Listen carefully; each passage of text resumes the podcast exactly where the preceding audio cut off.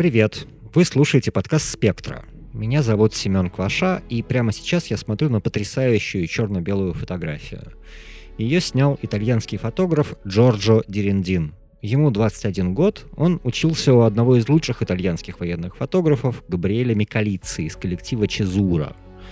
В конце января этого года Джорджо поехал в Украину. Он побывал в Киеве, в Чернигове и в Харькове. И снимал, как украинский народ готовится отражать вторжение, но до конца не может поверить, что оно состоится.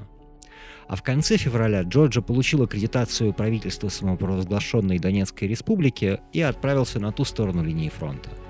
Как раз, когда он подлетал к ростовскому аэропорту, началась специальная военная операция. Первые две недели войны Дерендин провел в Донецке, Ясиноватой и у линии соприкосновения. Мы поговорили с ним и опубликовали его фотоисторию. Ссылку на текстовые интервью и галерею ищите в описании. Там есть и те карточки, о которых мы с Джорджа говорим в этом подкасте. Я хотел обсудить одну вашу фотографию. Дети, играющие в деревянном сарае.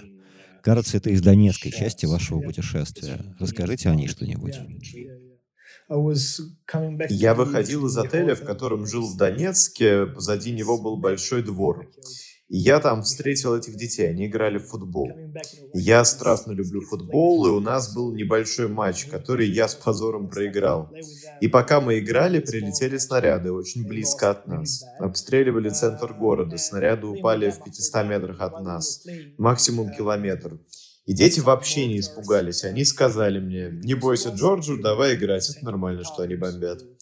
Странно, когда 9-10-летние дети говорят тебе такие вещи. Они показали мне это строение, им две недели нечего было делать. Они не могли ходить в школу и в футбольную школу. И вот они играли в футбол тут, во дворе, и построили этот бункер. Там было что-то вроде башни, чтобы видеть, не идет ли враг, и убежище, чтобы прятаться, если враг будет бомбить или стрелять. Понятно, что все это сделано из старых деревяшек. Опять же, в этом разница между их жизнью и моей. Когда я был маленьким, я мог построить, я не знаю, домик на дереве, а они строят убежище. Это был Донецк, но я уверен, что ситуация на украинской стороне точно такая же. Как сейчас выглядит Донецк? Это был богатый, веселый, красивый европейский город до 2014 года. Как он выглядит сейчас?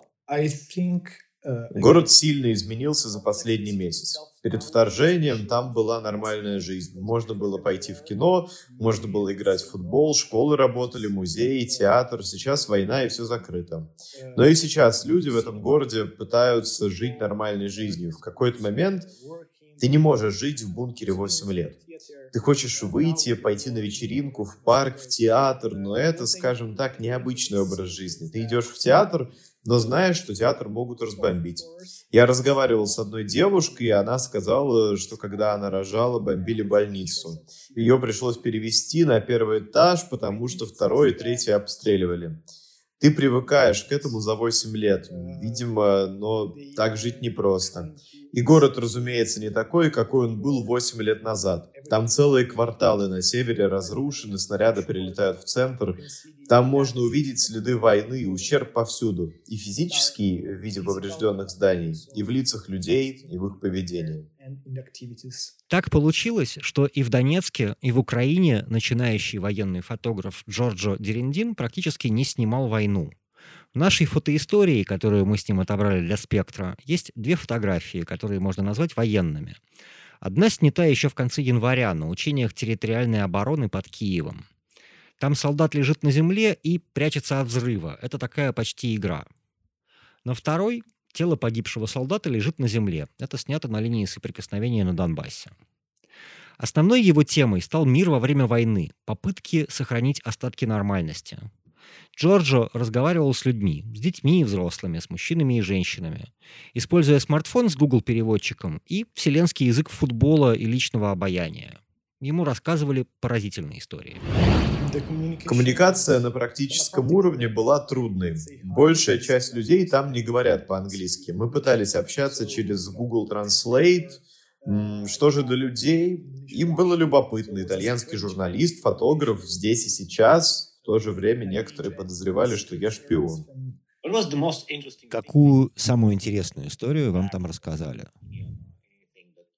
Uh, Я разговаривал с одной девушкой. Она рассказала мне, что ее парень студент, а ее отец шахтер сейчас на войне. Они просто шли по улице, и полиция забрала их и отправила в армию. Мобилизовывали всех мужчин в возрасте от 80 до 55. После небольшой подготовки прямо на фронт. И она за них очень боялась. Их отправили в Харьков на север. Она сказала мне, что ей вообще не интересно завоевывать Харьков. Ее не интересует штурм Киева. Она говорила, я хочу пойти в парк со своим парнем, погреться на солнышке. И чтобы украинская армия не бомбила ее университет или парк или весь город. Даже несмотря на то, что они на российской стороне и поддерживают вторжение, его смысл не в том, чтобы завоевывать Харьков. Тут я начал думать о западном обществе, о моих итальянских друзьях. Они сейчас считают всех русских монстрами. Они все поддерживают вторжение, они все против Украины и против нас. И для меня это было по-настоящему странно, как эти два человека, невинные гражданские, оказались на севере Украины, где их тоже считают монстрами, но при этом они не хотят сражаться. Но ведь если они начнут убивать людей, убивать гражданских, они же правда станут монстрами, а у них есть возможность выбирать, как устроена ответственность отдельного человека. И, разумеется, там тысячи таких историй. Эта девушка одна из многих, кто так страдает и на российской стороне, на украинской. Я понял, что люди, ситуации интересуют меня больше всего. Это драма гражданских на войне. На этой войне гражданские очень быстро становятся военными. В конце февраля в ДНР и ЛНР мужчин просто ловили на улицах и отправляли в боевые части. Сейчас, по некоторым сообщениям, тоже происходит на занятых российскими войсками территориях в Херсонской области. В Украине полную мобилизацию так и не объявили, но мужчинам от 18 до 60 лет запрещено покидать страну. Возможно, бойфренду знакомой Джорджо пришлось под Харьковом встретиться с другими героями его съемок. Я смотрю на еще одну фотографию, на ней молодой человек с латинской надписью, набитой на спине. Я хотел бы поговорить с вами еще и о солдатах в поезде с одной из ваших фотографий. Кто они? Что они вам рассказали? Uh, Я ездил в Харьков за две недели до начала вторжения. В этот момент считалось, что Россия атакует со стороны Харькова, и украинская армия концентрировалась как раз там, в меньшей степени на белорусской границе. Мы купили билеты на ночной поезд, там была, наверное, тысяча солдат, очень молодые. И мне удалось поговорить с двумя. Там была группа, они курили, пили водку, прятались в тамбуре между вагонами, потому что в поезде запрещено пить алкоголь и курить. И мы разговаривали через Google переводчик. Они рассказали мне, что им очень страшно, что сейчас начнется война. Они не закончили военное обучение и едут в Харьков, зная, что его будет очень трудно защищать, если русские нападут. При этом они говорили, что будут драться до конца. Их также очень интересовало, почему я туда еду. Когда я им рассказал, что я путешествую по Украине, чтобы понять эту ситуацию, и что я хочу поехать за границу, увидеть военные приготовления, они прям очень испугались за меня. Они мне много раз сказали, это очень опасно, не езжай туда, будь осторожен. Им было лет по 20. Они очень молодые, мы ровесники. Я видел страх в их глазах и понимал, что есть большая разница между моей жизнью и их жизнью. Я могу уехать из Украины, из Донецка, могу вернуться в Италию, а они воюют за свободу. Я приехал в Украину за две недели до войны.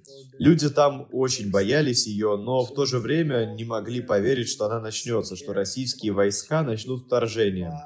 Я ездил на север, в Чернигов. Многие там приготовили тревожные чемоданчики, чтобы бежать, но в конце концов они говорили, мы друзья, Россия и Украина в сущности одна страна, почему мы должны воевать? В то же время, разумеется, там войска готовились к войне. Мы там были на учениях под Киевом, где гражданские тренировались в лесах. Я видел страну, объединенную патриотическим чувством, которая готова воевать за свою свободу. Это было ужасно интересно. Мне кажется, в Италии, ну или по крайней мере в моем кругу, мы не чувствуем такой связи со своей страной. У нас нет такого патриотизма. А украинцы, правда, ценят свою свободу, ценят возможность жить нормальной жизнью. Последний вопрос. А вы вернетесь на войну? Я разговаривал с военными журналистами и фотографами, я читал разные хорошие книжки, например, «Территорию Каманчи» Артура Перес Риверта. И кажется, люди, которые занимаются военной журналистикой, иногда становятся аддиктами, чувствуют это призвание в себе и снова и снова ездят на войну. Эту войну, другую войну. Как вы думаете, вы вернетесь в это? Я думаю, да. Сейчас объясню. Меня не интересует война как таковая. Я не думаю, что я через 10 лет буду военным фотографом. Я понимаю это еще больше после Донецка. Ты не можешь поговорить с трупом. Мне гораздо интереснее, что говорят люди, что говорят гражданские. Я хочу услышать больше историй, вроде той, что мне рассказала Виктория, девушка, у которой парень и отец оказались на войне. Больше таких историй. Я хочу говорить с гражданскими. Вы слушали подкаст «Спектра». Слушайте нас на всех платформах, подписывайтесь в соцсетях. Скоро наших подкастов станет больше.